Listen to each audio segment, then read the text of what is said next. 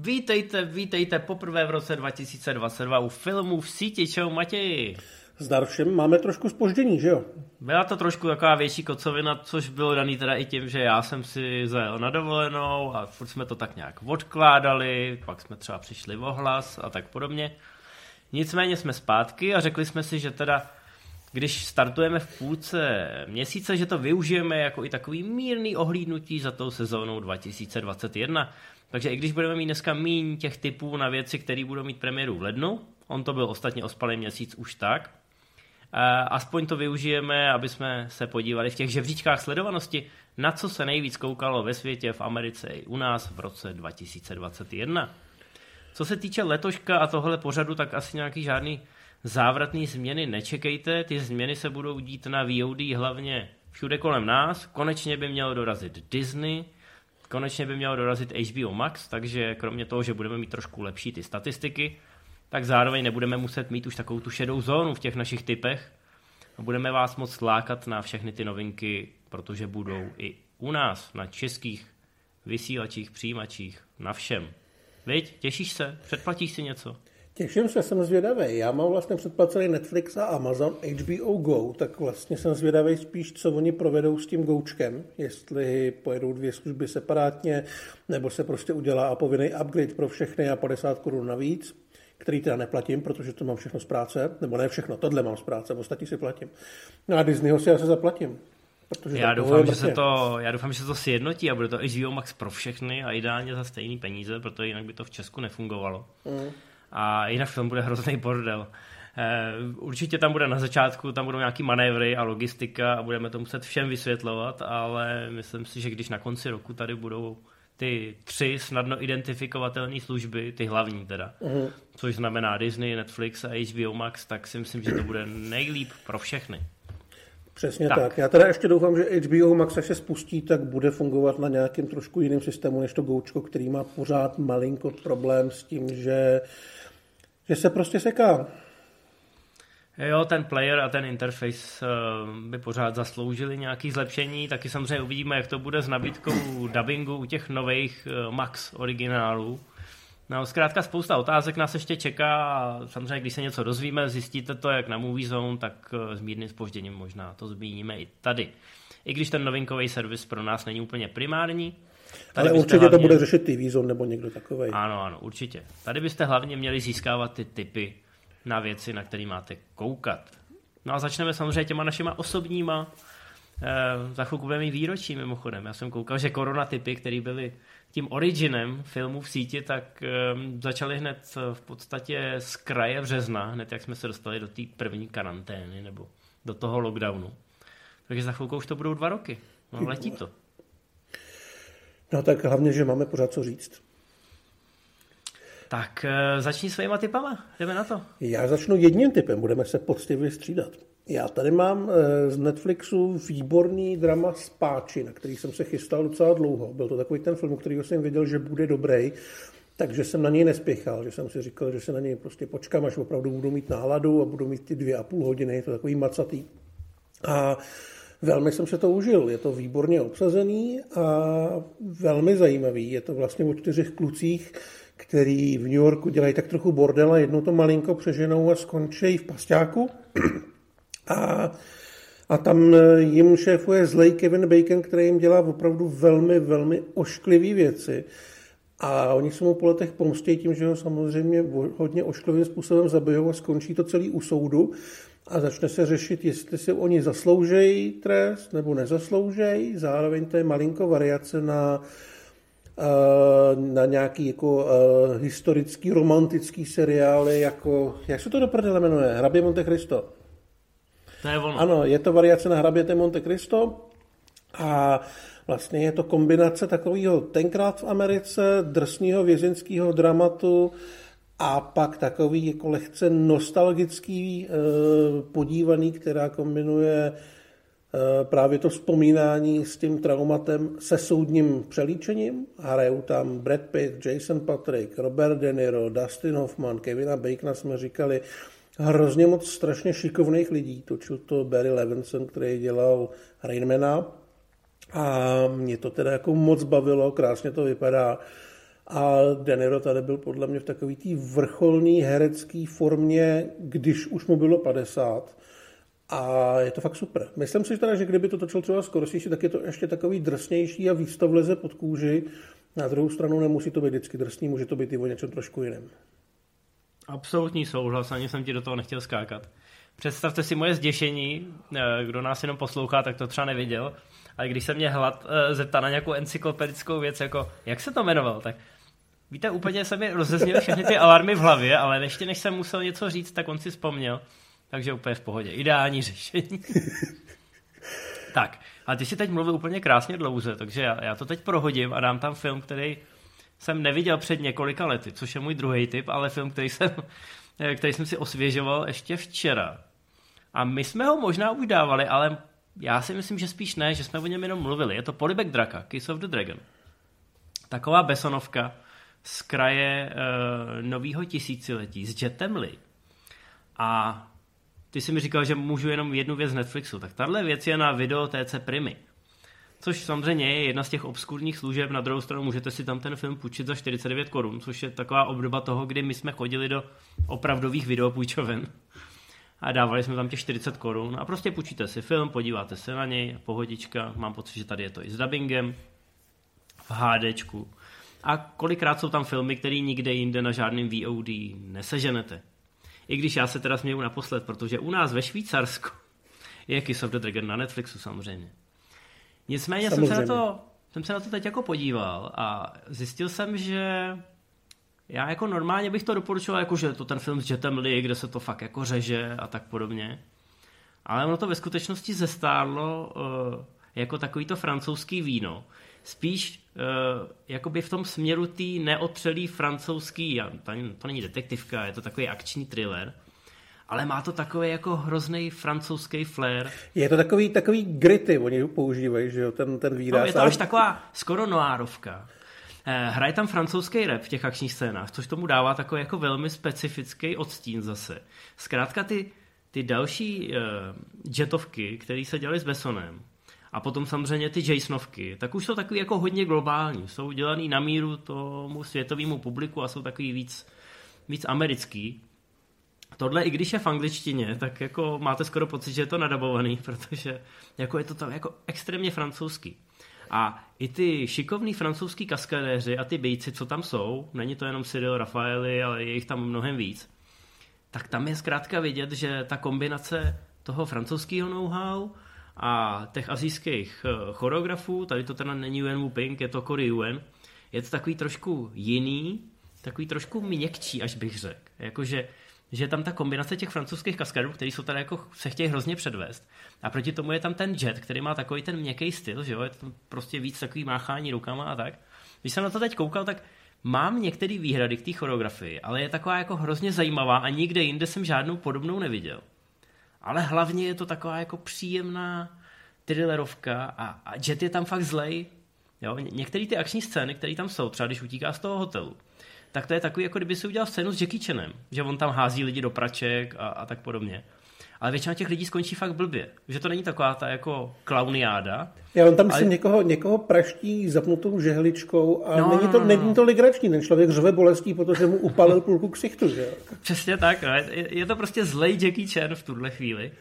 A že se nebál na začátku té americké kariéry. Eh, Aziati se většinou bojí hrát záporáky nebo postavy, které se chovají trošku drsně, protože nechtějí, nechtěj, aby Aziati působili jako zle eh, v tom světovém měřítku. Ale Jet se tohohle nikdy nebál, začal prostě vstoupil vstoupil vlastně eh, do té své americké nebo anglické fáze kariéry, vstoupil záporákem ve smrtonosní zbraní, což je věc mimochodem, kterou Jackie nikdy nechtěl udělat.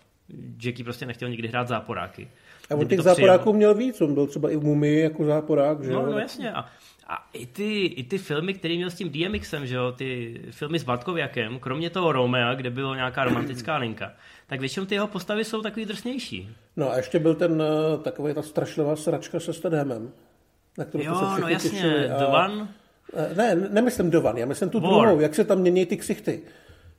On, hmm. on je nějaký, on je, pak se ukáže, to je jeho bývalý parťák, který si no, vzal... to myslím, ksich. že byla válka, nebo... To byla válka, to no. no. ale tam hraje taky vlastně zabijáka. Že tam je zlej, no. A v tom The One je teda zlej i hodnej, je to tak jako na půl. No ale ro- rozhodně se nebál vyplnit tu skulinu a tady myslím, že mu to šlo nejlíp, protože i když je to eh, jakoby kladná postava, tak je fakt drsnej a ty, ty, ty, ty, lidi tam, ty lidi tam opravdu likviduje slušným způsobem. Je tam, je tam docela příjemně demonický Čeky Kario, ten jako měl taky takový období, kdy ty záporáky si vyloženě užíval. Ale zjistil jsem, teď jako už to ukončím, že, že to doporučuji ani ne tak kvůli té akci, která je teda fajn, eh, jako kvůli tomu zbytku filmu, že je to fakt takový jako neotřelý a symbolizuje to v té filmografii toho Jetali takovou velmi specifickou éru. A myslím si, že to je jeden z těch, z těch jeho nejpovedenějších filmů eh, na tom západním břehu. Samozřejmě jako ty Besonovky eh, se povedly o poznání víc. Máme tam samozřejmě ještě toho Dennyho, že utržený ze řetězu. Eh, to byly nesrovnatelně lepší filmy, než to, co natočil s Bartkou Jakem. Takže eh, myslím si, že je fajn na to občas upozornit a připomenout to. A nevím teda, když jsme o tom mluvili, protože jsme o tom určitě mluvili, protože si vybavuju, že jsem připomínal to, co řeknu teďka, že to má strašně nabušený trailer i po těch 20 letech. Mm-hmm. Jo, a, a jako říkám, ty akce je tam hodně právě proto, že ten film má, a pozor, jenom 97 minut. A že to tam hrozně odsejpá. Možná jako občas na úkor toho děje. Že občas se tam přestřihne někam a najednou jako postavy jsou v úplně eh, jiný lokaci. Eh, ten režisér, co to dělal, tak mám pocit, že už potom toho moc nenatočil a že nebyl zas tak jako super šikovný, ale pracoval tady s dobrým materiálem, takže to jako se zas tak moc neskazilo a možná i kvůli některým těm volbám to má právě takovou neopakovatelnou atmosféru. Uh, víš, jak se vždycky stěžuje, že jsem zbytečně dlouhý? Tak to je kvůli tomuhle, co jsme teďka dělali.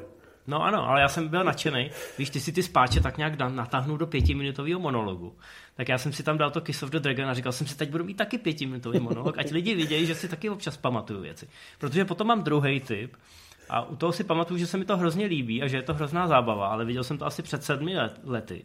A doufám, že mi tam trošku pomůžeš potom. A tak to rovnou řekni, když už to načal.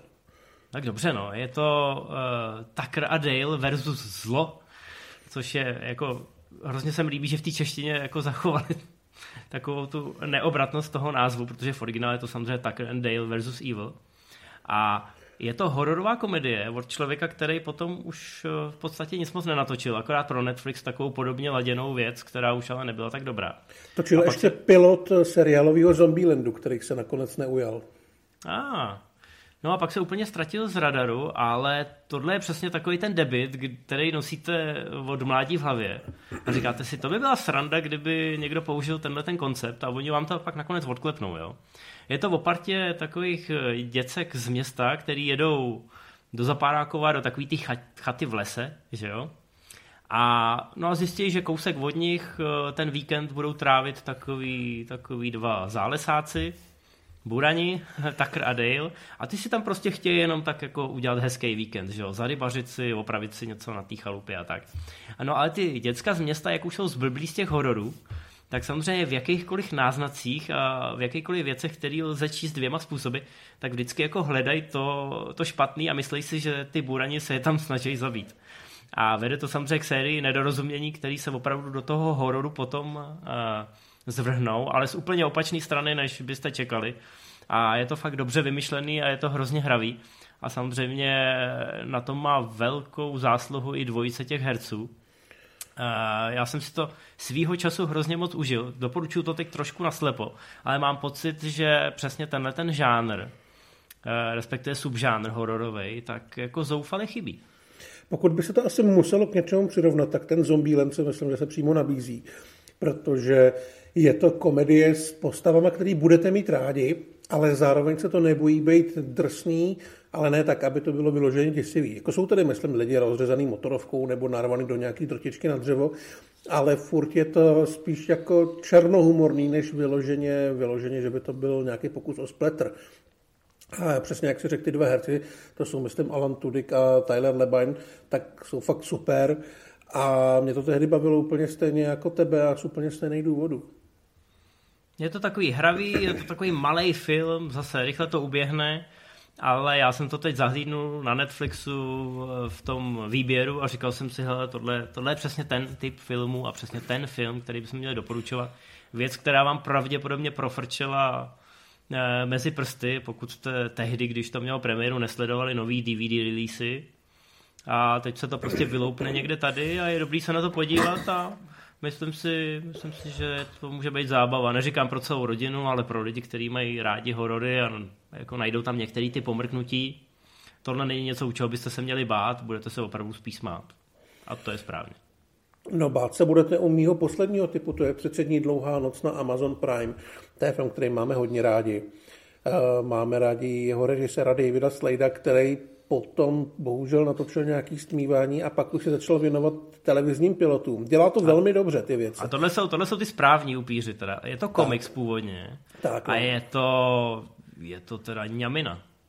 Je to, uh, odehrává se to na Aljašce, kde vlastně začne 30 dní dlouhá noc, sluníčko zapadne, takže přijedou upíři, kteří si spočítají, že budou mít uh, měsíc velký krvavý orgie. No a je to opravdu velmi drsný. Má to hodně zajímavou kameru, hodně zajímavou a nepříjemnou atmosféru.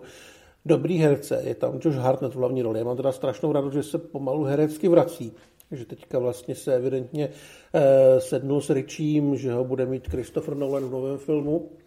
Zaslouží si to.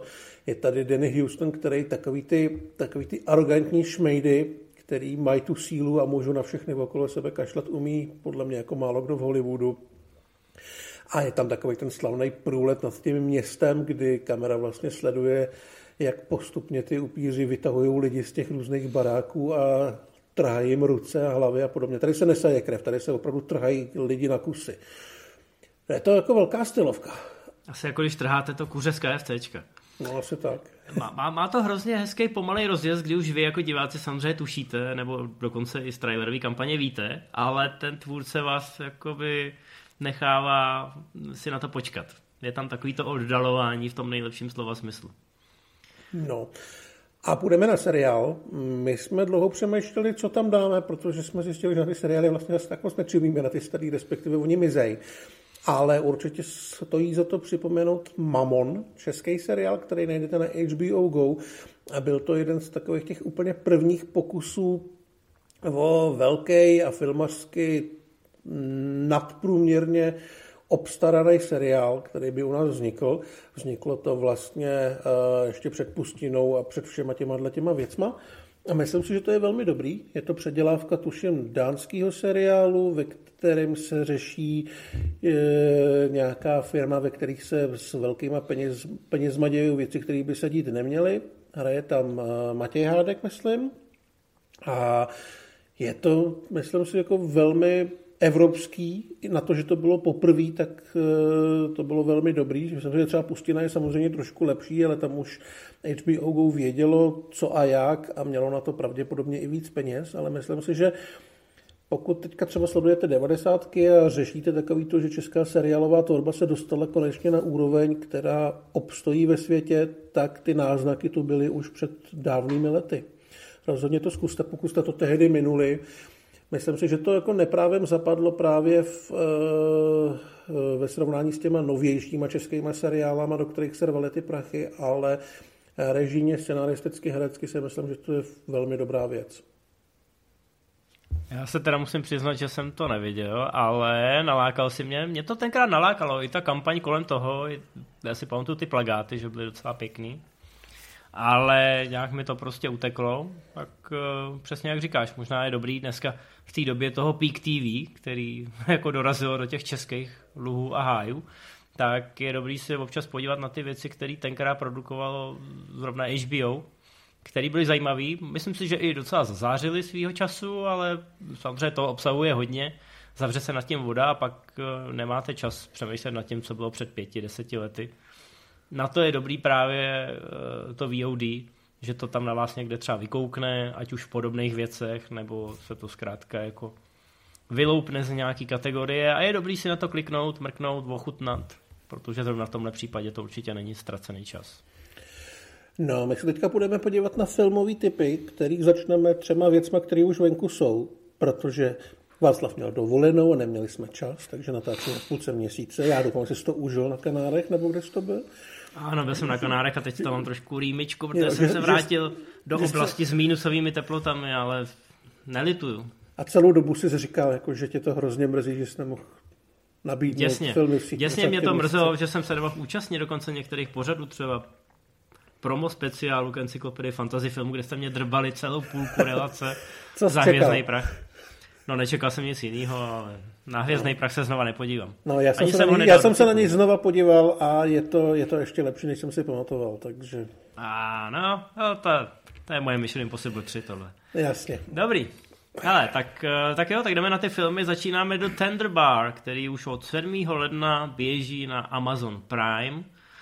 George Clooney, Ben Affleck, velký kamarádi, velký hvězdy samozřejmě, takže to, je- to je prostě line-up, na který se musíte nechat nalákat, i když to třeba není žánr, který by vás zajímal. Affleck hraje barmana a dělá tak trošku náhradního tátu jednomu klukovi. No a je to, je to takový jako Je to takový ten doják o dospívání, ale recenze by měla vyjít velmi brzy, možná dokonce už bude venku v době, kdy uh, budou venku filmy v síti. A vím, že Spooner byl jako nečekaně dost spokojený a strašně moc chválí Afflecka. Já se na to docela těším.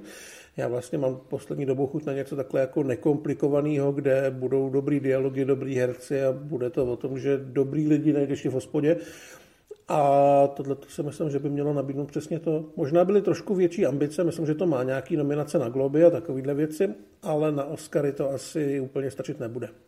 Hmm. No a když mluvíme o ambicích, tak asi u dalšího filmu, který je venku teď od pátku, myslím 14. ledna na Apple TV+, plus, tak to je Macbeth. Denzel Washington, Frances McDormand, Joel Cohen a slyšel jsem, že je to teda jako naprosto fantasticky vizuálně natočený a že to teda jako, no ono už od těch ukázek to nezas, jako nezakrývá nijak, že to má velký ambice. Denzel ostatně, mám pocit, že poslední dekádu kombinuje vždycky takový ty filmy, kde si vydělá na chleba a pak ty filmy, ve kterých jako se snaží pokukovat po těch ambiciozních cenách a potom uznání.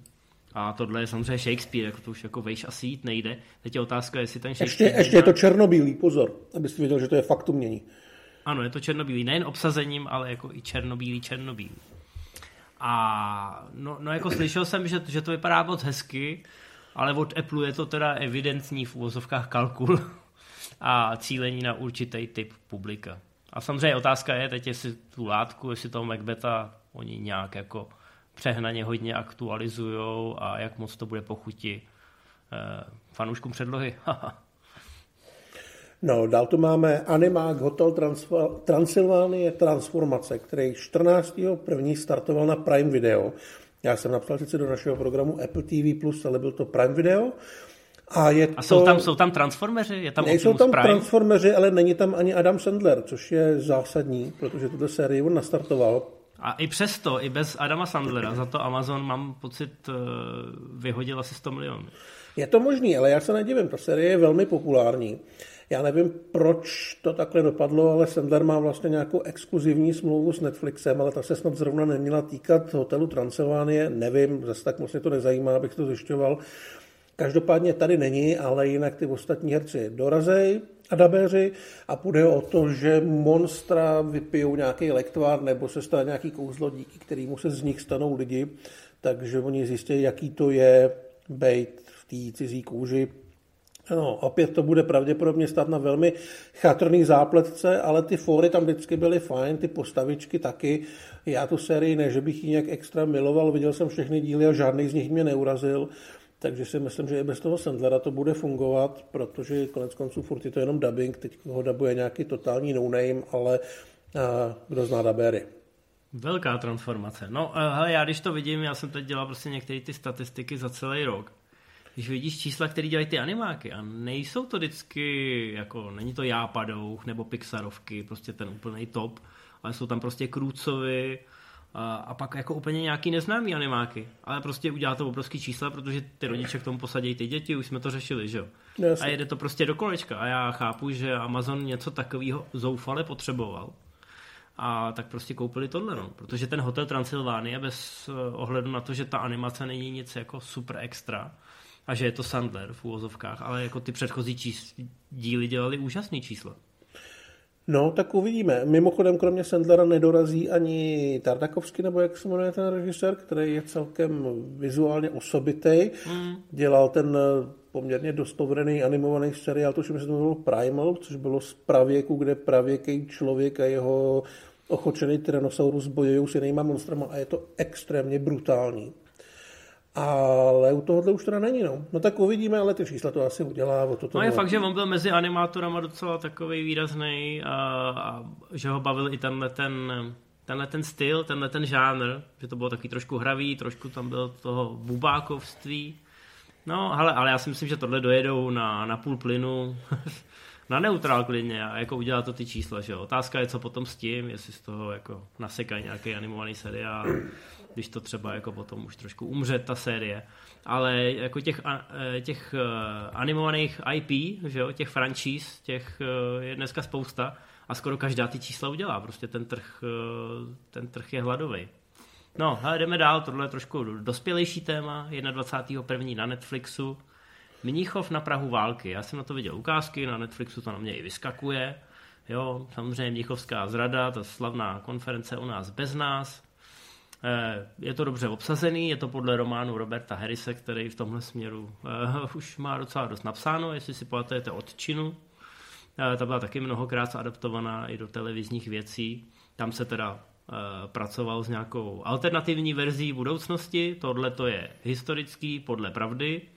A no, je to takový téma, myslím si, že je docela šance, že se u nás o tom bude psát i v médiích, které se běžně filmu nevěnují, protože je to takový citlivý téma. Takže jako je otázka, jestli to bude nějak eh, velkolepý, nebo jestli to udělá nějaký čísla, ale určitě to bude takzvaně společností rezonovat. Já věřím, že Respekt nebo někdo takový se to určitě chytne. A já si myslím, že, já si myslím že, že určitě, už jenom protože Jeremy Irons, který tady bude hrát vlastně Chamberlaina, britského ministerského předsedu, který to podepsal, tak eh, údajně nemá být Chamberlain vykreslený jako ten zbabělec, jak si ho pamatují minimálně naše dějiny, ale jako člověk, který stal před opravdu debilním rozhodnutím, který muselo skončit blbě, ať už by udělal cokoliv. Já teda doufám, že to nebude nějaký film, který by omlouval ty činy a podobně, ale bylo by fajn kouknout se na to těma neutrálníma očima s chladnou hlavou. Předpokládám, že spoustu lidí to samozřejmě nasere, protože Eh, to téma a ta zrada tady furt eh, v té společnosti fungují jako takový eh, jako to, nějaký to rudý plátno na bejka. Spousta lidí není schopná nějak úplně asi zpracovat to, že to mohlo být těžký jednoduše vymyslet tak, aby, aby to bolelo co nejméně. Takže si myslím, že se o tom bude mluvit hodně. A doufáme teda, že to bude i dobrý film. No a pokud chcete nějaký lehčí téma, nebo si chcete rovnou odložit, eh, tak na Netflixu o pár dní dříve startuje třetí sezona naší oblíbené show, Matěj. Uh, no počkej, proč to dáváš k filmům? Ještě tady máme... No já vím, no já vím, Ale že tak tady jako máme dobře, já vím, že se, ale... já vím, se těšíš, tak to dáme. Chtěl jsem udělat oslý můstek od Chamberlaina k něčemu absolutně stupidnímu a nedůležitý. no jasně, bude třetí řada tu hotu handle. Já se strašně těším. Ale musím říct, že jsem trochu opatrný, protože ta druhá mě malinko zklamala. Tam ty lidi byli jenom blbí. Nikdo z nich nebyl jako extra zábavný. A doufám, že tentokrát ten casting bude trošku jako povedenější. Hlavně jsem měl teda minulý problém s tím, že myslím, že tři nebo dokonce čtyři ty kluci měli úplně stejný úžas a dva vypadali úplně stejně. Já jsem vůbec nevěděl, kdo je kdo. Oni měli takový ty, takový ty kudrlinky nahoru a ostříhaný takhle po stranách. A fakt takový vypadali, ten uh, TikTok starter spec. No, vypadali fakt totálně stejně. Plus samozřejmě podle nějaký jako osobnosti je člověk taky úplně nerozliší, protože tam toho prostě moc není. No ale doufám, že tam bude nějaký větší bizárek trošku. Minule to jelo takový jako ne, na neutrál a... My jsme se s Matějem shodli, že v podstatě nekoukáme na ty spin-offy, které už byly minimálně dva, brazilský a Latinská Amerika a že jedeme jenom tu hlavní sérii a tam, tam jako trošku držíme palečky. Mezi tím se teda objevila celá řada uh, mnohem obskurnějších reality show na Netflixu. Takže... Já jsem koukal třeba na ten Circle, viděl jsem asi tři díly, dokonce tam hostovala ta uh, finalistka z uh, tu hostu Handle, ale to mě teda nezaujalo. Ne, to bylo slabý. Já, já jenom chci říct, že tu Hot to Handle se stává relativně kon, konzervativní show, protože teď jako jedou věci jako Hype House, což je v úvozovkách jako obdoba českého Lighthouse, ale jestli si myslíte, že Lighthouse byl jako velký provar, tak eh, tohle je možná ještě horší, protože tady jsou prostě nějaké jako Je tady asi, já, hele, koukal jsem jenom na ukázky, slibuju, že jsem nedal ani jednu epizodu. Možná tím potrápím manželku, ale myslím si, že mi to hodí na hlavu. A tak tvoje manželka má zvrácený vkus na tyhle věci, na ty by se to, jo, ale tady asi sedm TikTokerů. Uh, jeden z nich je mužožena a, a je to celý jako, hele, nastěhujou je, všichni mají minimálně x milionů followerů a nastěhují je do jednoho baráku a tam vyrábějí content a dělají na sebe pranky. Ty vole. Pust si ukázku, jako je to, je to hustý, jako. Nikoho z nich neznám. Ale to asi jako není úplně... Já bych chtěl, aby, vši, aby, aby všichni tyhle lidi šli do prdele. Úplně všichni. Jo. No já doufám, že někdo natočí tu chatu v lese, jako, uh, víš, jako horor. Uh, já už jsem viděl někde nějaký námět, člověče, mám pocit, že to dokonce i vzniklo, a neviděl jsem ten pořad. Eh, Že se odehrával, že to bylo jako takový film ve filmu, že natáčeli nějakou reality show, takovýho Big Brothera, ale v průběhu té reality show propukla zombie apokalypse. Jo, to je nějaká britská věc, asi deset let stará. Po No a oni byli jediní, kdo o tom nevěděl, jakoby, v úvozovkách, protože samozřejmě měli zakázáno přijímat ty informace zvenku. Něco takového bych si dal, ale museli by tam ty lidi všichni ošklivě umřít. Jo, ale jako nemuselo by to být seriál, mohli by umřít hned. No, mohlo by to být krátký Ale a hned od klidně, klidně začátku. i mimo záběr, klidně jako fakt jako teď. Jo, to je, já si fakt Že neumím si o tom jenom že, že, ne, že tenhle člověk, který mu je třeba 28, předstoupí před rodinu a řekne, čím se živí. Jako já vím, že to bude mít jako asi spoustu peněz a ženský a všechno, ale ty vole, tohle fakt jako není... To, podle mě, kdybys dělal kurvu, tak je to lepší. A tím se dostáváme zpátky k tu hot to handle, aby jsme nezjeli jako příliš takový ty eh, jako naštvaní bílí staří muži, tak eh, my budeme koukat radši na tu hot to handle. Tak. No a nebudem koukat na Home Team, který běží 28. ledna na Netflixu. A já se snažil ten film z tohohle seznamu vlastně odstranit, což bychom teďka mohli, protože jsme tu hostu handle dali do filmu a vlastně nám to vychází tabulkově tak, jak potřebujeme, ale když už jsem to napsal, tak to tam dáme. Ne, Home- prostě řekni, že na to nemají koukat a tím to vyřeším. No, Ani to ho- nemusíš popisovat. Tak, Home Team 28. ne- ledna Netflix. Kevin James hraje profesionálního trenéra fotbalu, který se vrací do rodného města a musí trénovat tým svého syna a najít si k němu opět cestu, takže to bude trochu legrační, protože tlusté děti budou padat a bude to trochu dojemný, protože táta se bude se synem objímat a nikdo z nás to nikdy neuvidí a Kevin James je v prdeli. Zní to jako Kicking and Screaming, kde se Will Ferrell snažil trénovat děti fotbal a bylo to děsný. Ale fakt děsný. Mm. Dobrý, ne, jdeme na seriály, který jako, už jsem trošku naboural, ale pojďme, pojďme. Uh, no, seriály. As we see it, uh, 21. ledna Amazon Prime, to je inkluzivní seriál. Tři kamarádi s poruchou autistického spektra se k sobě nastěhují a rvou se se životem. A je to komediální drama. Eh, To sousloví komediální drama znamená, že to může být úplně cokoliv. Přesně tak, no. Já jsem nekoukal ani na trailer, protože rozhodně nebudu koukat na seriál, ale můžou to být vlastně tři šeldní, ale může to být třeba i dobrý. Ale Že to být nevím. dobrý, to znamená uh, uvidíme. Tak, což je no. v podstatě jako název toho seriálu. Ne, uvidí, Ne. uvidí, uvidíme znamená, že počkáme měsíc, co na to řeknou ostatní. Přesně tak. V tomhle směru nebudu podnikat žádný odvážný uh, průniky. Tím spíš, že Amazon nemám předplacený rozdíl od tebe. No, další seriál, který startuje ve stejný den, to znamená 21. ledna, to je naopak asi velká jistota pro spoustu lidí a pro spoustu lidí velký vyvrcholení, protože začíná, mám pocit, že poslední čtvrtá uh-huh. řada seriálu Ozark, Myslím, že to je první půlka. Že to zase a, no, no jasně, jako. no, Netflix to teď porcuje, aby jako si pohrál s tím očekáváním.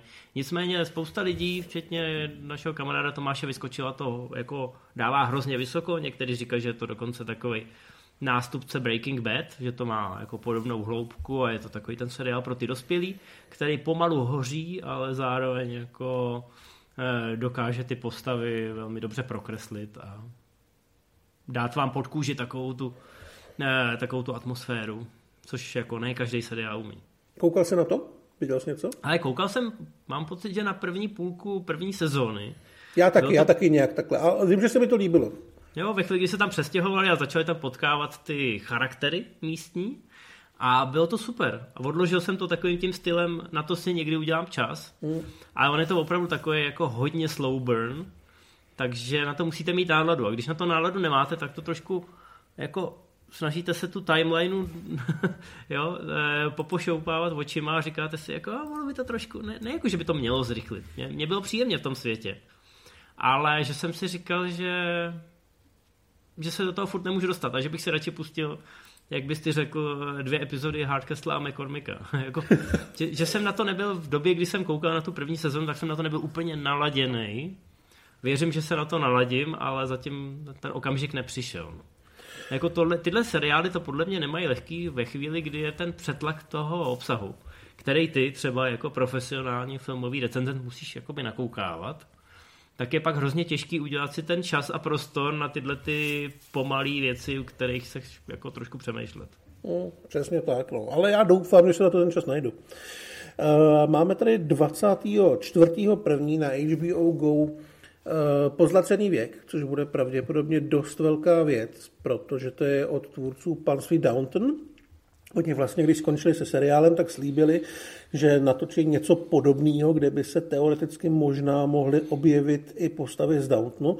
Tohle to se odehrává o pár desítek let dřív v New Yorku a je to vlastně o střetu eh, starých peněz a nových peněz. To znamená starý generace, která má ty miliony a nový generace, která eh, staví železnice a všichni jsou stejně cynický a zlí a mezi nimi jsou dva lidé, kteří mají dobré srdce a musí navzdory svým příbuzným být dobrými lidmi. A ty lidi, to... co staví železnice, ty mladý peníze, to jsou vlastně to, co jsou dneska ty tiktokeři. Tak. no vypadá to jako pan Sweet Downton, to znamená krásný kostýmy, opravdu velkolepá výprava, jsou tam docela dobrý herci a bude to podle mě přesně to, co ty tvůrci toho panství Downton slíbili. Nejsem si úplně jistý, jestli ta cílovka vlastně jestli ji nebude srát, že se to stěhuje z Anglie, z těch, eh, od těch lordů eh, do New Yorku k těm milionářům, i když to bude reálně velmi podobný. Ale mm, pokud se vám asi líbilo Downton, tak tohle to rozhodně stojí za to zkusit, protože nic blíž k tomu pravděpodobně nebude, pokud nepočítáme ty celovečerní filmy. Hmm. A já jsem do Downtown uh, Abbey ještě neinvestoval svůj čas, protože si říkám, že třeba by se mi to začalo hrozně líbit a skončil bych jako John Favreau v tom Ironmanovi. Že bych na to no. koukal potutelně a trošku se za to v úvozovkách styděl, že to hrozně žeru. Ale já jsem viděl akorát ten první film, seriál vůbec. První film jsem viděl, protože byla projekce a šlo to k nám do kin. A byl jsem velmi příjemně překvapený, jak moc jako příjemně to šlape, jak dobře to vypadá. A, a toho se bojím právě. Jako, mám to přesně tak jako ty. Já si to jako nepustím, ale Podobně jako když jsem byl před pár měsíci navštívit rodinu a běžela tam koruna, kterou se taky nepustím, tak jsem fakt jako dal jeden a půl řady za víkend, protože to tam bylo. A jo? je to dobrý. Je to tak, no, Brito je prostě... They know, they know. Jinak tady máš v popisku, já nevím, jestli jsi to říkal, jakože hrozně komplikovaně, jestli to teda poběží nebo nepoběží na českým HBO. Eh, určitě to poběží na českém HBO. Já jsem ty nápady nebo tyhle ty seznamy dělal dřív a eh, bude to rozhodně na klasickém HBO, takže počítám, že to bude i na goučku. Mm-hmm. Jo, tohle určitě u nás bude mít spoustu diváků i fanoušků. 28.1. na Apple TV Plus máme krimi komedii The After Party. Na party dojde k vraždě a je to teda seriál, ale každý díl bude z pohledu jiného hosta té party, to znamená, že se nám budou měnit nejen perspektivy, ale částečně i žánry. A dělá to teda Chris Miller, což je samozřejmě jedna půlka dua Lord a Miller, ale tentokrát bez Lorda. Nicméně vypadá to, že to je jeden z takových těch eh, projektů, který tady ta dvojka určitě pičovala na nějakém studio meetingu a a, a prošlo to, protože oni mají zkrátka těch nápadů plnou hlavu. A jenom, jenom připomenem, že Miller s Lordem dělali Jump Street, dělali Into the Spider-Verse a jsou to jedni z nejnápaditějších tvůrců, kteří v Hollywoodu v současnosti pracují. Je to tak, vlastně těm klukům to z té hlavy lítá a jsou to dost často úplně jiný žánry, úplně jiný e, myšlenkový pochody. Tohle je jedna z těch věcí. Oni se podle mě vždycky eh, hrozně zhulej, nebo možná jenom opijou a pak jako začnou vymýšlet. Podobně jako byl tenkrát Cakr a Cakr a Abrahams, že jo že vymýšlejí ty variace na ty zaběhlý žánry a na ty zaběhlý eh, vyprávěcí eh, mechanismy.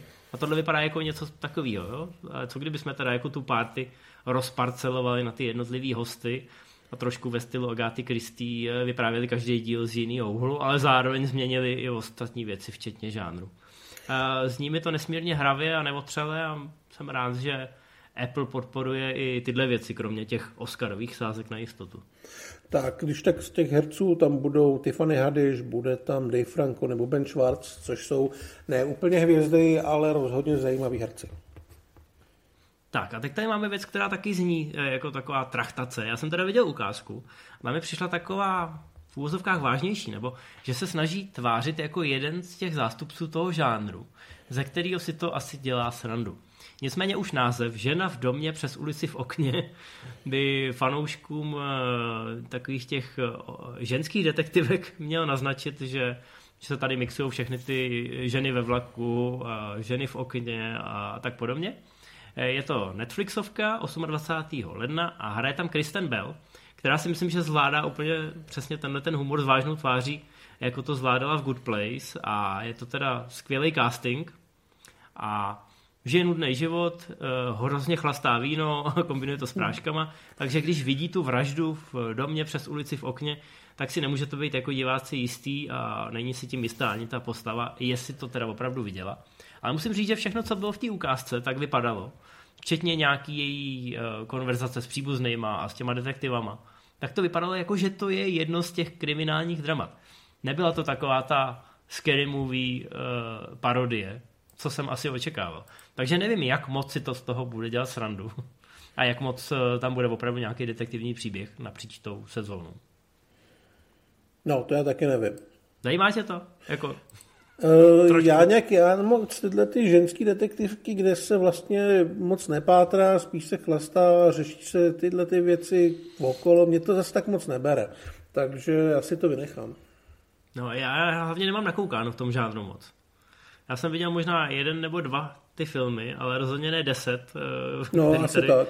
Který tady budou jako popichovaný. Takže já, vím, že, já vím, že ženu ve vlaku jsem vypnul asi po deseti minutách s tím, že prostě jsem fakt nechci koukat dvě hodiny na nějakou lidskou trosku a ženu v okně jsem neviděl po těch, po těch reakcích, ale a já věřím, no. že na Netflixu tohle hrozně frčí, protože já mám pocit, mm. že oni měli dokonce i nějaký indický remake ženy ve vlaku a tak podobně.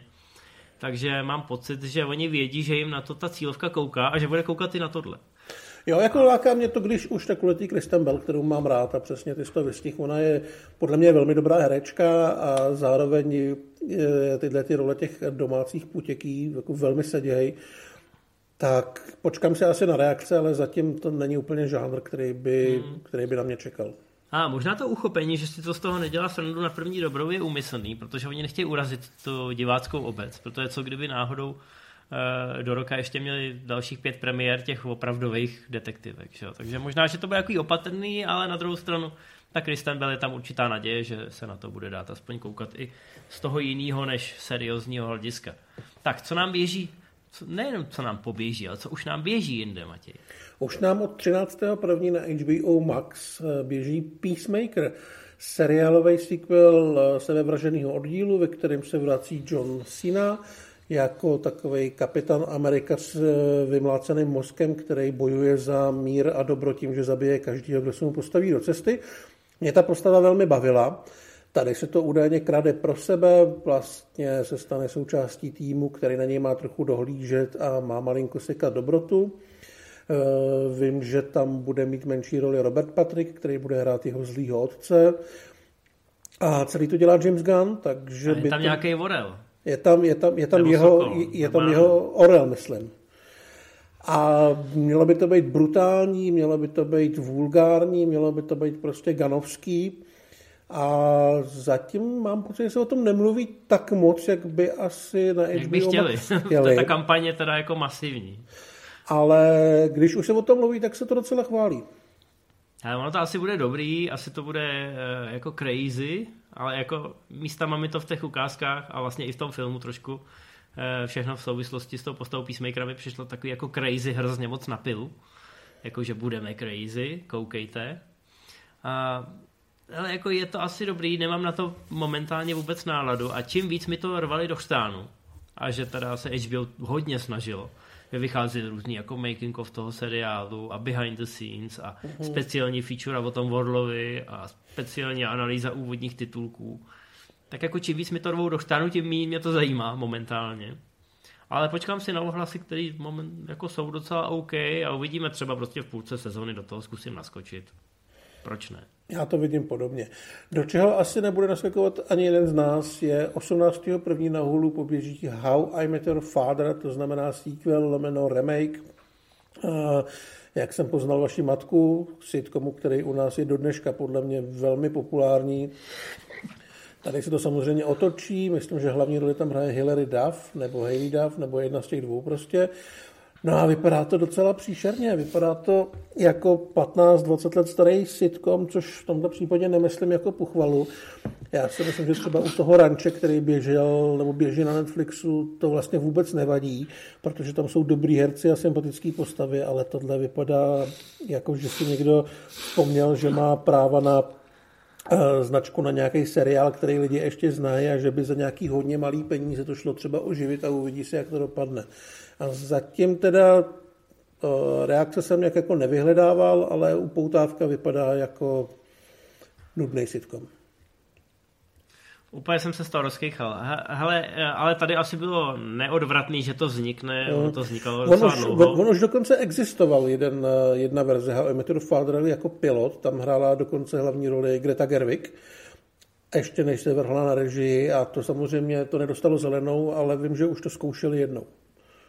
No, jak říkám, eh, ten, ten původní seriál měl takový úspěch a takový ohlas, že zkrátka ten spin-off vzniknout musel, i kdyby to byl totální průšvih. Vys Joey u přátel. Který nakonec takový průšvih nebyl, ale myslím, že historie na něj bude koukat jako na takový appendix. Je, nicméně, prostě, hele, lidi na to budou koukat minimálně ze zvědavosti. Asi to teda nebude mít tolik sezon, uvidíme. Na druhou stranu, my nejsme ta úplně typická cílovka, tohle bude možná spíš k těm holkám, Who knows, who knows. Ale na druhou stranu to uklidili na hulu. Já chápu, že se snaží hulu trošku zvednout. Ale ty lidi se k tomu budou dostávat trošku, trošku hůř. O poznání hůř bych řekl. A na druhou stranu možná počítají s tím, že to pak přeprodají nějakým dalším VOD časem a tam to udělal obrovský čísla, tak jako to udělal s How I Met Your Mother. No, mnohem víc mě teda irituje ten další seriál. Protože to není seriál, to je, to je film dokonce. Je to film? No je ale, to vidíš to. No, eh, já jsem viděl ukázky a ty teda vypadají ale jako obludně. To vypadá jako nějaký raníček. Je to Ice Age Adventures of Buck Wild, což znamená, že sáhnete do toho koše těch postav a vyberete tu nejotravnější a nejhnusnější, protože všechny ostatní jsou asi zadrátovaný nějakýma smlouvama. Já nevím, jestli si vůbec někdo tu postavu pamatuje. To je ten jednovoký skřet? Je to ten jednovoký skřet. Já nevím, co je to za zvíře, už jsem to zapomněl, ale je Jaká extrémně ošklivý a v tomhle případě teda je extrémně otravný a bylo extrémně otravný už v tom původním filmu, já nevím, jestli to byla čtyřka nebo... Nicméně si představte, že koukáte na Ice Age, ale někdo vám dal hrozně málo peněz, takže je to vyrenderovaný fakt eh, jako hnusně.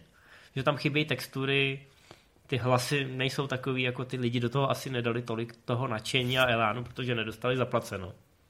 A vy to prostě prezentujete jako hotovou věc, kde bohužel v těch eh, vedlejších rolích jsou ty slavnější postavy.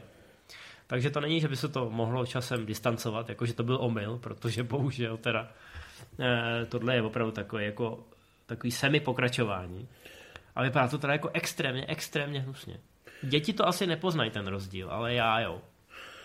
No, tak ty na to asi koukat na Disney Plus nebudeš, já taky ne. A Mm, je nám líto těch rodičů, který uh, jejich ratolesti zjistí, že to tam je. No je to smutný, protože zatímco u jiných značek, hlavně těch Disneyovských v úvozovkách, tak se ta péče těm seriálům věnuje obrovská. Často hlavně proto, aby se nepoznalo, že to je jiný než uh, ty filmy. Teď samozřejmě mluvím o těch jako královských značkách Star Wars, Marvel. A, ale v podstatě i některé jako animované věci, které vycházejí z těch Disneyovek a Pixarovek. No a pak tady prostě koupili jsme Foxe a máme tady jednu z jejich vlastně královskou franšíz, eh, jako Ice Age svýho času dělala obrovský čísla, že jo. Mm. Ale jako tak se na to trošku vykašleme prostě, trošku to, trošku to vošulíme a bohužel je to vidět hned na první dobrou, jo. A já myslím, že rodiče, kteří to budou s těma dětma koukat a pamatují si původní dobu ledovou, tak jim budou ty oči trošičku krvácet. A možná i uši. No, uvidíme. No, neuvidíme, určitě neuvidíme. Já určitě neuvidím. Takže půjdeme na to, co viděli ostatní. Podíváme mrzí se mě to, mrzí mě to. No, tady se dostáváme konečně do, do, k těm žebříčkům. Začneme minulým měsícem A pak se trošku ohlídneme za tím rokem 2021. Tak prosinec, prosinec už je hodně daleko za náma, ale, ale jsou tady věci, eh, které i my na Movie Zone jsme pocítili, protože celý svět koukal na V nemilosti ze Sandrou Bullock a my jsme neměli asi dva nebo tři týdny recenzi. A čtenáři nás teda bombardovali a chtěli, dožadovali se našeho názoru, takže jsme na to nakonec eh, vrhnuli našeho jezevce redakčního. Tak, Rimzi je schopný spolikat úplně cokoliv, takže spolikali tohleto. A myslím, že se mu to ne nějak zvlášť líbilo. Viděl to, očkrt si to, dal tomu 60 a podle mě už o tom filmu neví. No on doufal, on doufal, protože to točila nějaká ta německá režisérka zodpovědná za narušitele systému, její jméno si bohužel teď nespomenu, ale Sandra Bullock si ji teda jako vybrala, jako producentka samozřejmě. A Sandra Bullock má u Netflixu docela dobré podmínky, natočila pro ně ten Bird Box, který byl překvapivě obrovský hit, mm-hmm. což samozřejmě byla mnohem větší uh, mainstreamová žánrovka, Uh, tohle je takový to spíš, že místama pokukujete po nějaký tý nominaci na Globus nebo Oscara, ale hlavně hrajete v takovým tom důležitým dramatu a hrajete důležitou životem zkoušenou postavu a chcete, aby vám za to lidi zatleskali. A vyšlo to zjevně tak jako na půl. No, nicméně, nicméně místo... málem, málem, málem jsme měli na prvním místě mnohem, mnohem větší popíkovku. No, druhý skončilo Red Notice, film, který teďka dostal odklepnutý sequel, nebo dokonce dva. A ten film není dobrý, to víme všichni, to ví celý svět, ale podle mě to vědí i v Netflixu a je jim to celkem jedno, protože ten film dobrý být neměl, měl být úspěšný a evidentně je. Takže tady se to povedlo jako produkt uh, udělat přesně tak, jak, jak se plánovalo. A mělo to obrovskou sledovanost za těch prvních 28 dní, což je teď nová metrika Netflixu, který počítá miliony zhlídnutých hodin. Mělo to, mám pocit, 360 milionů a teď, teď momentálně, když natáčíme ten pořad, tak se rozhoduje o tom, jestli Don't Look Up eh, ten rekord vyrovná, nebo jestli ne. Zatím to teda vypadá, že Leo by mohl skončit těsně, těsně jako pod stupínkama. Byl to jako je zajímavý sledovat tu strategii. Jo? Zatímco Red Notice byl ten film a ten hit, který byl vysoustružený tím, že teda vezmeš ty tři velké hvězdy, Ryana Reynoldse, Roka a Gal Gadot, tak Don't Look Up byl film, ve kterém vezmeš to kontroverzní téma a snažíš se to prosypat skrz ty média. I ty média, které se třeba filmu nevěnují, tak o tom psali. Psali o tom, jako, že to je satira a že prostě to nastavuje zrcadlo naší společnosti. Díky tomu na to šli se podívat lidi, kteří nějaký Netflix mají úplně u zadku a na filmy koukají opravdu jednou za rok. Takže najednou ten DiCaprio udělal obrovský čísla a v tom druhém týdnu od premiéry, eh, kdy ty filmy většinou už zpomalují, tak on jakoby obrovsky zrychlil a udělal nejlepší čísla v historii Netflixu. Jo. I lepší než ten Red Notice za ten jeden týden. Tak to asi nevyjde, takže to nebude ten úplně jako nejsledovanější film v historii Netflixu, v rámci toho čtyřtýdenního okna. Tam asi zůstane Red Notice. Ale je zajímavý, jak se Netflix eh, velmi rychle naučil ty různé strategie u různých žánrů a různých cílovek, takže mám pocit, že ty rekordy budou padat čím dál tím častěji. No hlavně, aby to byly dobrý filmy. Tak no, a, a dobrý seriály, viď? No, tady samozřejmě vyhrál Money Heist, uh, úplně ty poslední díly byly vržený do oběhu a fanoušci to teda chtěli dokoukat co jsem slyšel, tak ty reakce byly takový dost naštvaný, že to končí pěkně absurdně a uh, že tam vymysleli twisty, které jsou uh, vyloženě hloupý, ale to je bohužel to je bohužel osud těchto těch seriálů, který si s váma hrajou jako s kočkou a, a myší a snaží se vás neustále překvapovat a šokovat. Že když jsou potom dostatečně dlouhý, tak těm tvůrcům dojde pára nebo dojdou jim nápady. A pak se z toho v závěru hodně obtížně dostávají. No. A tohle je pravděpodobně ten případ. Já už jsem slyšel spoustu lidí, kteří mi řekli, hele, jestli na to budeš koukat, tak se podívej na první dvě sezóny a pak už to jde trošku do absurdna a ty postavy se chovají vyloženě hloupě. Takže asi, asi je to jeden z těch případů, udělalo to ty čísla, ale mám pocit, že historie na to nebude hledět tak optimisticky, jako na některé jiný seriály, který zvládli tu koncovku o poznání. Zas na druhou stranu i po deseti letech se furt mluví o tom, jak to skončilo s Lostem, taky to může přežít. No to jo, ale není to asi seriál uh, už jako z principu stejně jako Lost, který si pustíš, já nevím, po druhý. Já možná si ho pustíš kvůli atmosféře, ale asi ne kvůli těm odhalením a Prostě seriály, které pracují s divákem tím, že nabídnou jeden, dva cliffhangery na každou epizodu, tak uh, tu trvanlivost nemají takovou jako třeba ty sitcomy, o kterých jsme se bavili. A ještě o nich bude řeč za chvilku, protože se přesouváme na HBO, eh, kde ve světě vyhrála Duna, která se konečně na to HBO dostala i eh, pro ty lidi s předplatným, zatímco předtím vládla spíš v Americe, kde to samozřejmě běželo mnohem dřív, souběžně i s kinama a objevovala se tam na těch transakčních VOD, tak teď konečně se dostala na normální HBO a některý lidi si konečně mohli užít kouzlo filmu Denise Vilneva na malé obrazovce. Matěj nepatřil mezi ně. Mně je to jedno. Tak, ale mohl si koukat na osmibitový Vánoce. Ty jsem byl, taky viděl, ty jsem což byl, jeden, eh, což byl jeden z dvou filmů, ve kterých se objevuje Neil Patrick Harris a myslím si, že jeden z těch lepších filmů. No, já vzhledem k tomu, že nevím, co je ten druhý teďka. Ten druhý je Jo, už vím, jo, tak, já, tak chápeš, že už nevím, že jo. Hmm? A, no a jsme bytový Vánoce jsou velmi levná, ale vlastně docela fajn komedie, která hodně spolehá na tu retro atmosféru. Je to docela dobře natočený, má to sympatický dětský herce, ale je to taková splachovací volovinka. Víc od toho asi nemůže nikdo moc čekat, ale myslím si, že to je přesně ta věc, kterou si všichni na ty Vánoce pustí, protože to je jako rodinný film, to dovede oslovit o několik generací a utíká to, je to poctivý, je to úplně v pohodě, takže já chápu, že to ty čísla udělalo, že do toho HBO asi nevrazilo moc peněz a jestli jim to vyplatilo. A byla pro tebe přidaná hodnota, že jsi gamer? No, jako asi, asi úplně ne, protože já jsem nikdy dnes neměl a dostal jsem Pegasus, což byl ten srbský, srbský, mám ho doteď a funguje, ty vole. A jo vlastně jsem jako o to nemusel nikdy moc bojovat. Takže, mm, já tak... jsem taky dostal didaktik v podstatě. V podstatě tam jednoho dne tam byl a, a taky jsem si na něm užil, i když to byla kopie.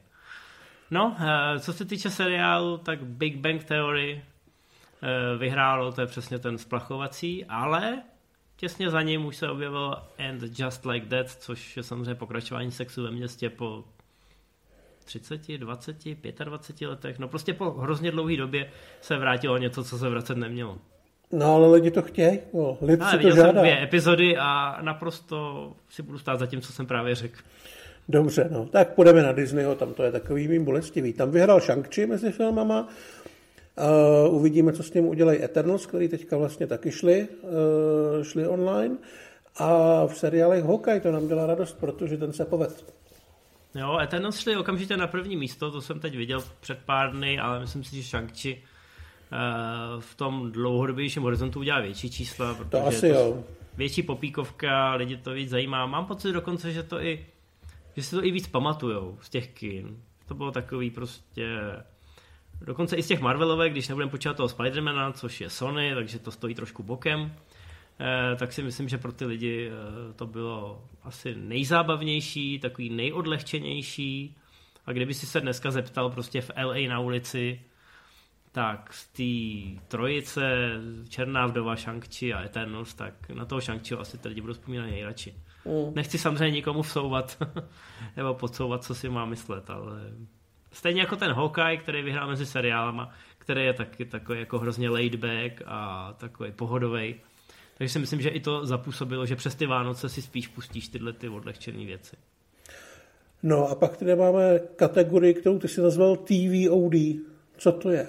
No to je Transactional VOD, to jsou ty ty, filmy a seriály, za který si musíš zaplatit ten jednorázový poplatek a buď si je pronajmout, nebo si je koupit. To je na Amazon Prime Video, na iTunes nebo na Google Movies.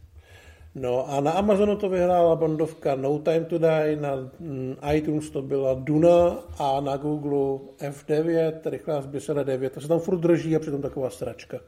No už naštěstí jako jsou doby, doby Vina Diesel už jsou sečteny minimálně teda jako na tomhle typu VOD, ale drželo se to tam hodně dlouho.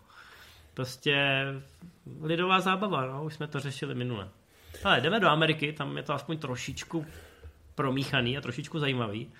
Eh, Sandra Bullock, která na Netflixu úřaduje i tady, to znamená v nemilosti, nemilosrdně na prvním místě, ale mezi seriálama, tady už nám funguje ta jižní část Ameriky trošku, The Queen of Flow, což je druhá sezóna nějakého krimi seriálu, mám pocit, že mexického nebo kolumbijského. Kolumbijského, hele, já jsem, já jsem to teďka našel na ČSFD a uh, má to hrozně divný popis. 17 let poté, co byla neprávem odsouzena k odnětí svobody, chce mladá písničkářka dosáhnout spravedlnosti na mužích, kteří způsobili její pád a zabili její rodinu. Hele, jako mě to ty nedává jsi ageista, moc... Ty jsi ageista, ty tam vidíš mladá písničkářka a 17 let. Právě, jako já tomu nerozumím. No, tak asi prostě věk je jenom číslo, ale. No tak jako budíš, no, ale má to, má to, to být hudební drama o pomstě, ty vole. No a jako zní to úžasně. Eh, nemáme k tomu co dodat, ale udělalo to velký čísla, samozřejmě hlavně v těch zemích kolem Kolumbie, kde zkrátka jako na tomhle jedou. HBO, osmibitový Vánoce, tady, tady je to jasný prostě, vánoční film, ale těsně zatím král Richard. Jo, jsme v Americe, tam samozřejmě jako na Maxe jedou rovnou ty, tyhle ty důležité věci a král Richard byl velmi očekávaný, protože samozřejmě sestry Williamsovi, Will Smith, asi, asi bez překvapení, ale osmibitový Vánoce to vyhráli, protože zkrátka byly Vánoce. No a mezi seriálama tady teda bez konkurence holky ze sexu ve městě. Můžu říkat holky? Bys byl ageista, kdybys neříkal holky. A to už jsem já. Dobrý, dobrý. Nebudeme do toho zabrušovat. Jdeme na Disney+, Plus, kde samozřejmě vyhrál Home Alone. Kerry. No, jednička. Dobrý. Lidi, lidi mají rozum a koukají na jedničku. Já jsem tady ve svém žebříčku jsem určitě udělal jednu chybu, za kterou mě vyplísníš, protože až budeme znova mluvit o sám doma, tak to bude dvojka. Uh-huh. Nicméně tohle je jednička eh, a mezi seriálem Hawkeye, takže dva vánoční hity, které se odehrávají o Vánocích. To je asi bez překvapení. No, co se týče TVOD, to znamená placených, tak tam na Amazonu vyhrál Grinch. Který to byl? Ten hraný s Kerim nebo ten kreslený? Je to ten kreslený. Ten kreslený, že jo? Ty mě zkoušíš, no. Ne, ne, já, mě, to, mě to zajímá, ale myslím si, že už posledně jsme mluvili o tom Grinchovi a že to byl právě ten kreslený s Cumberbatchem. Je to ten animovaný, protože mám pocit, že toho hraného s Kerim eh, rodiče neradi pouštějí těm dětem. On je takový divně uchylný, no. Tam jsou no, ty už je takový dospěláštější, no. no. A je výborný teda, já jsem svýho času jsem tomu dal snad 9 z 10. Ty já to a... nevidím. Ne, mi se to hrozně líbilo. Hele, já vystihlo to tu atmosféru těch pohádek toho doktora Seuse, která sama o sobě je hnutá, jo. Ale je obrovský rozdíl mezi Grinchem s Kerrym a Kocourem v botách s Myersem. Mm. Ten jsem chtěl asi vyjádřit na té hodnotící škále. Jasně, no. No a pak to máme na iTunes i na Google dvojku Venoma. Lidová zábava opět, no. Tam Já nevím, jak to, jako k čemu to přirovnat, proč to popsat, jak to vyjádřit, tenhle ten jev, ale, ale děje se to. Děje se to, dělo se to už u té jedničky, u který taky všichni viděli, že je vlastně docela dost špatná, podle mě včetně těch lidí, kteří se na ní podíleli. Ale chodí se na to, no, tak ale chodí se na, ne na větší sračky. A já mám pocit, že jednička prostě měla to publikum. Ano, šlo se, do to, šlo se na to do kina a ty čísla to dokázaly. A ještě mnohem víc lidí se to pustilo doma. Mm. Jo, prostě takový ty mladý. A přesně tyhle lidi čekali, ať, až už to teda bude na tom VOD, aby jsme si to mohli teda pronajmout a kouknout se na to s kámošema a bude velká bžunda, bude psina. Uh, no, a ty lidi teď dělají tyhle čísla a my tomu nerozumíme, protože už jsme jako... Ale já si vždycky říkám, že jsem rád, že z toho má aspoň Tom Hardy prachy, protože jemu to přeju. Ano, ano, ano. Tak, eh, jdeme do českých luhů a hájů, kde na Netflixu vyhrál chlapec, kterému říkali, říkají, budou říkat Vánoce. Trošku divný název, ale je to vánoční film, tak proč bychom se na to mámo a táto nepodívali? No to prej není špatný, ale... Prej ne, je to hodně britský, takový asi hodně konzervativní a myslím si, že Spooner to viděl, tak jako opatrně to pochválil a uh, já, si, já se pustím radši Klauze na tom Netflixu. Klauze, animovanýho. No, animovanýho Santa určitě. Klauze. No, ne, Klauze s J.K. Simonsem. Kreslenýho. No, to myslím. No? Ten je krásný. Jo, jo, jo. Úžasný. Může to vidět každý rok. Furt bude úžasný. A klidně i ne na Vánoce. Přesně tak. Uh, papírový dům, Money Heist, to se asi dalo předpokládat, ale Witcher tam začala vystrkovat růžky na poslední chvíli, nejen proto, že měla premiéru druhá sezóna, ale spousta lidí podle mě začala znovu koukat na tu první, aby si to trošku přeskládali v hlavě, což je mimochodem jev, který se poslední dobou děje čím dál tím častěji. Že když ty lidi vědí, že bude premiéra dvojky, trojky, tak uh, nakoukávají obratem tu sezónu předtím. Přejme jim to? No a na HBO to byly pořádný Vánoce, protože tam se řvalo Mortal Kombat. Samozřejmě ta nová verze. Ta se nakonec českým kinům vyhnula A, ale vědělo se o ní hodně, vědělo se o tom, tu značku lidi znají, uh, upoutávky jsou dobrý, jsou tam ninjové a je tam krev, tak jako chceš to vidět na Vánoce. Byla to jedna z věcí, o kterých se jako i během toho roku docela dost mluvilo. Na to, a to, že to, to, to vlastně měla- šlo v březnu, myslím, to šlo ven. No, mělo to release jenom v té Americe, ale hodně se o tom mluvilo samozřejmě i protože je to spojený s tou videoherní značkou a lidi to chtěli vidět, tak to nakoukávali všude možně. Teď to konečně můžou nakoukávat legálně i na tom HBO, tak se to projevilo na těch na těch statistikách mezi seriálama v Čechách asi nikoho nepřekvapí, že vyhrála teorie velkého třesku a bude vyhrávat minimálně do doby dalšího velkého třesku. Bych to tak viděl. No a pak tady máme transakční VOD, kde na iTunes vyhrálo Home Alone, ale v tomhle případě je to teda asi dvojka, protože já si pamatuju tvoje statistiky, který si dělal před dvěma týdnama, kdy jsme měli natáčet poprvé, než jsem někam odjel. A pamatuju si, že tam byla dvojka. Takže Češi mají rádi dvojku, protože samozřejmě tam ten New York a, a, a je to prostě cool. A je to stejně cool jako jednička, takže já jim Tak. vlastně nic nevyčítám. No a dál, dál si to řekni ty, protože tady No je já to nevím, remíza. jestli tam, je to remíze, já jsem právě Je nevěděl, remíze. jestli jsi nevynechal nějakou službu, víš.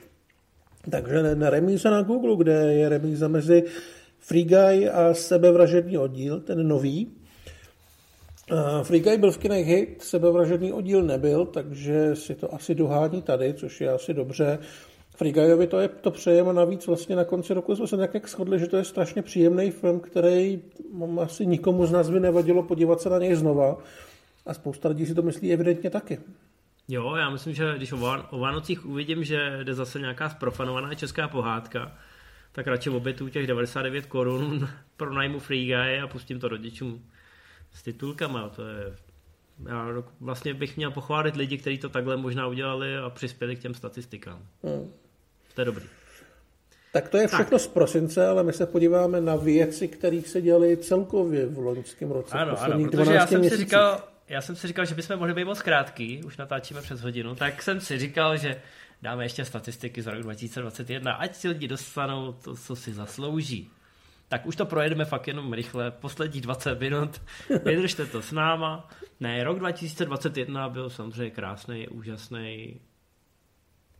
Jo? Mhm, no, asi jo. Ne, nebyl samozřejmě, ale vidíte, ne, já já- jsem, já jsem optimista, protože rok 2020 byl na hovno ještě víc. No, je to tak. No, hele, uvidíme, co přinese další rok. Nicméně, co se týče filmu, tak tady se můžete mrknout na to, na co jste všichni koukali. A bylo to samozřejmě Red Notice na Netflixu. Uh-huh. Ale pozor, Red Notice vyhrálo v posledním týdnu, se to tam měnilo na těch prvních místech. A opravdu těsně, těsně to vyhrálo před We Can Be Heroes, což byla ta, ta věc, já to odmítám nazvat filmem, Roberta Rodrigueze, která měla premiéru minulý Vánoce a my jsme si mysleli, že nic horšího už nás nemůže potkat. A lidi na to čuměli a já jsem pořád koukal na ty statistiky celý rok a říkal jsem si, tak teď už to někdo musí vyšoupnout z toho prvního místa. Protože to mělo tak obrovský náskok, že se tomu nic ne a ne přiblížit.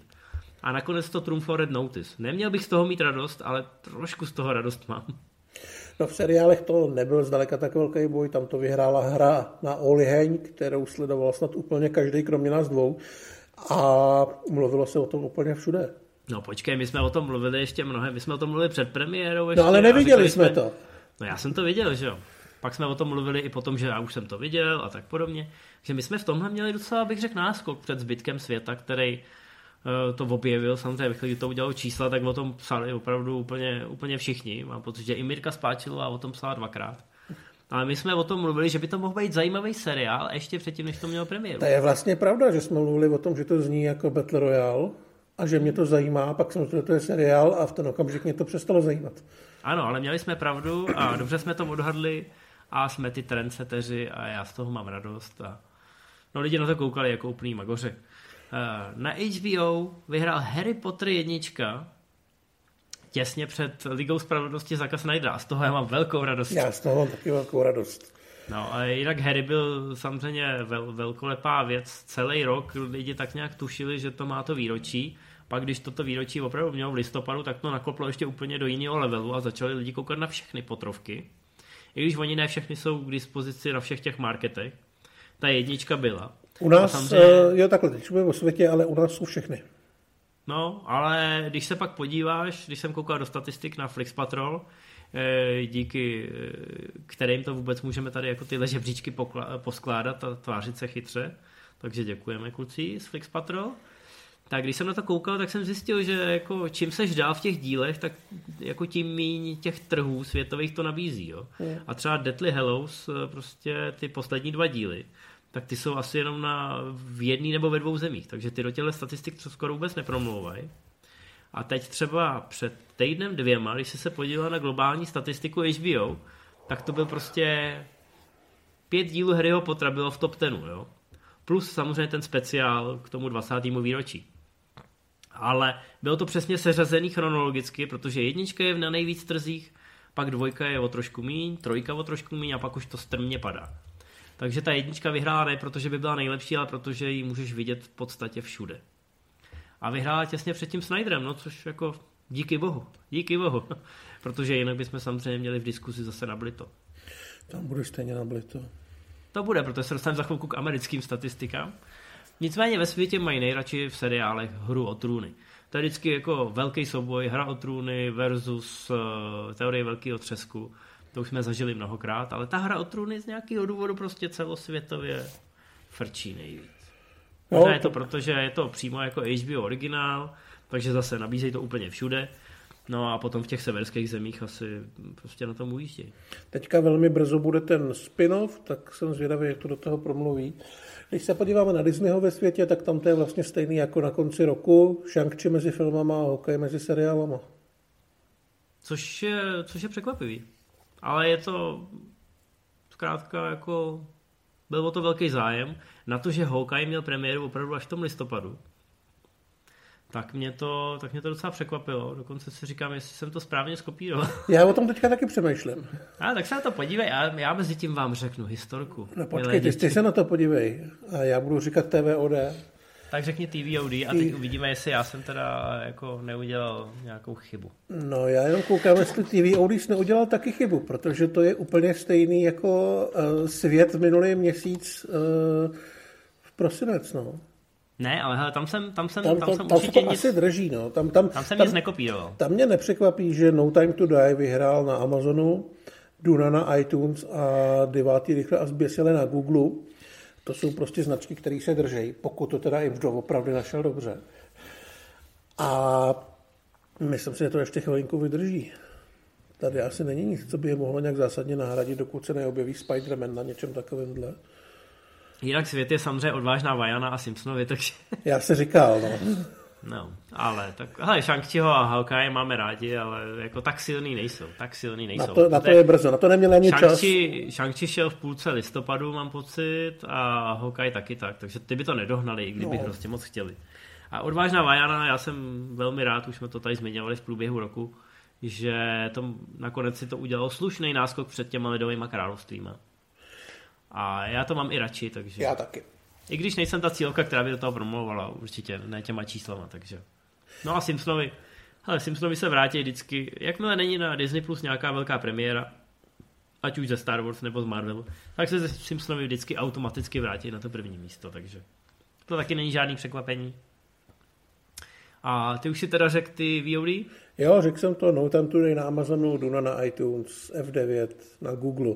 Takže půjdeme jo. na Ameriku, kde se potřebuju zeptat, co je konečně doma, který vyhrál konečně Netflix. Doma to je ten divný animák s Rihanou, že jo? A s těma animák fialovejma... s Rihanou a s Jimem Parsonsem z roku 2016. Jo. A já tomu nerozumím. Ptal jsem se dokonce i nejvyššího cifr špiona v, eh, jako ve Flix Patrol a prej to všechno sedí. Ale je to divný. Vypadá to jako chyba v Matrixu.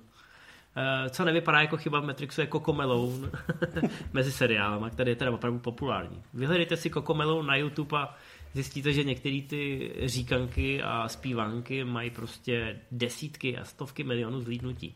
Takže lidi, co nemají Melon na svém Netflixu, tak na to koukají aspoň na YouTube, nebo, nebo to pouštějí dětem prostě v autě na YouTube, nebo kdekoliv, nebo na nočníku na YouTube, všude na YouTube a prostě na to koukají. A já jsem to taky viděl a, a chápu to. Jako otec tříletého dítěte skoro. Nesouhlasíš, ale to chápu. Ano, ano. Můžu proti tomu protestovat, můžu plakat, ale nezastavím to. Stejně tak nezastavím HBO a americký fanoušky Ligy spravedlnosti, který dotáhli na první místo, aby mohli říkat, že teda jako zlí Warneri, zlí Warneri, ale my jsme toho Zaka Snyder dostali na první místo a a Discovery, až to převezme, tak David Zaslav, ten, ten ví, co dělá. Ten, ten já, chce... se, já, já, se bojím, já se bojím jako série sebevražd, až se prostě fakt nestane nic, až jim Affleck řekne, že na to sere, což už teďka řekl, protože je starý a tlustý, až jim Kevin řekne, že nemá čas, až jim Gal Gadot řekne, že by do toho šla, ale chce 30 milionů a Jason Momoa, ten by do toho možná šel, to je pravda. Ten teď dotočil druhý Aquaman. No, a Ezra Miller by do toho šel určitě, ale to nechce nikdo vidět. Nikdo.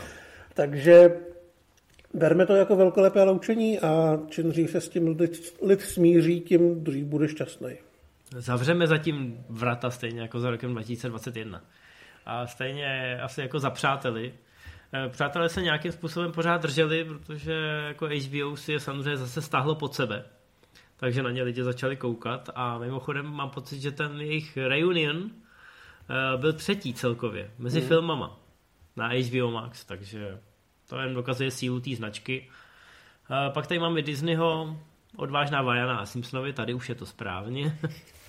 to asi nikoho nepřekvapuje, takže můžeme překročit můžeme překročit na, na ty TVOD. Tam máme vlastně na Amazonu a na Google úplně stejný uh, filmy. Vyhrála to Wonder Woman 1984 a za ní skončila Godzilla vs. Kong. Na Google tady hezky sexisticky píše, že to bylo o prsa Gal Gadot. Takže to bylo asi těsně. Bylo to velmi těsně, jako extrémně těsně. Bylo to ovlast. Nicméně, eh, no je to v Americe, což je zajímavé. Prostě lidi asi si nechtěli, eh, nechtěli si předplácet HBO Max a chtěli to vidět, tak si to koupili jednorázově. Hmm. Ale tyhle dva filmy uh, dělali fakt docela čísla. Je zajímavá ta Godzilla vs. Kong, ale ona udělala docela slušný čísla v kinech a hlavně mám pocit, že se to vyhlašovalo, že to byl nejsledovanější trailer mm-hmm. uh, loňského roku. Že Ale hlavně, hlavně to jsou oba filmy z první půlky roku, kdy vlastně byly kina zavřený a všechny ty blockbustery mm. staly a odsouvaly se, takže ta konkurence moc nebyla a lidi prostě šahli po něčem, co bylo velký. Bez ohledu na to, jak moc je nebo není to dobrý. Teď nemluvíš o prsách. Galder. Teď nemluvím o prsách, ale, ale Wonder Woman a Godzilla vlastně neměli žádnou konkurenci a ten hlad po těch blockbusterech a velký destrukci tady jednoduše byl, takže myslím si, že eh, my jsme tehdy vlastně docela držkovali, celý svět držkoval, že to vlastně zničí ten celý ten kinodistribuční model, ale Warneri na tom pravděpodobně vydělali slušný prachy Během toho roku se ten model nějakým způsobem ustál, teď už jsou všichni domluveni, jak to bude dál fungovat a tohle to tomu možná pomohlo. Vydělali tolik peněz, že byli prodaný Discovery a Discovery přijde v květnu, Matěj, uvidíš. A, jo, a zachrání, zachrání Snyderverse. Ano, ano, ale než zachrání Snyderverse, tak my se přesuneme na český žebříček, kde máme nečekaného vítěze na Netflixu. Tajný život mazlíčku dvě, no. To jsou ty filmy, které jsou kreslený, ty je po druhý vidět nechceš, protože nejsou příliš dobrý, ale pokud máš děti, tak ti nic jiného nezbyde. Já bych rád připomněl, že já svoje dítě k Netflixu neposadím, abych si mohl dělat svoje věci, ale spousta rodičů to asi dělá, nemůžeme to nikomu vyčítat a potom se filmy jako Tajný život mazlíčku dvě dostanou na vrchol žebříčku. A vedle toho máme hru na oliheň, protože tatínkové si taky potřebují večer pustit něco hezkého. Tak, na HBO to vyhrál Harry Potter 1, stejně jako, uh, stejně jako ve světě, a teorie velkého třesku, která u nás vlastně bude vítězit asi pořád. Ta, ta nemá konkurenci, no ale docela zajímavý a příjemný překvapení na těch transakčních VOD, které jsou i u nás, iTunes a Google Movies, tak na iTunes byl nejpůjčovanějším, nejprodávanějším a nejsledovanějším filmem Šarlatán. Nemajíš náhodou čísla, kolik toho reálně mohlo být? Já nevím, jestli jsou na Netflix patrol dohledatelný.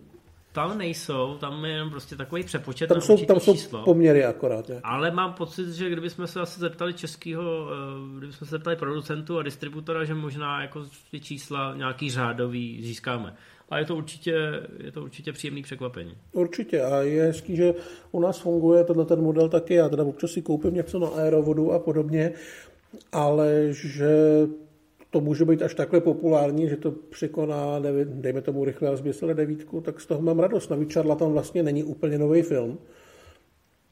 A dobrý. Já vím, že se to rvalo v té chvíli uh, s Tenetem, že tam bylo pár měsíců, kdy jsme to taky zmiňovali ve filmech v síti, ale ještě jsme neměli tu rubriku TVOD, tak jsme to zmiňovali spíše pro zajímavost. A evidentně to udělal dostatečný číslo, aby to promluvilo do té roční statistiky. Tenet teda vyhrál na Google Movies. A to bylo asi daný i tím, že prostě lidi to viděli v, i v tom kině. Jako jeden z mála filmů a pak si to chtěli pořídit domů. E, nebo a on teda někomu. potom dělal i moc pěkný čísla na goučku. Hmm. No, protože lidi to chtěli. Byl to velký film, byla to událost, byl to event, byl to nový Nolan. Tak to lidi chtěli pustit třeba lidem, kteří se do toho kina nedostali. To naprosto chápu. No a to je vlastně všechno a dneska toho bylo hodně.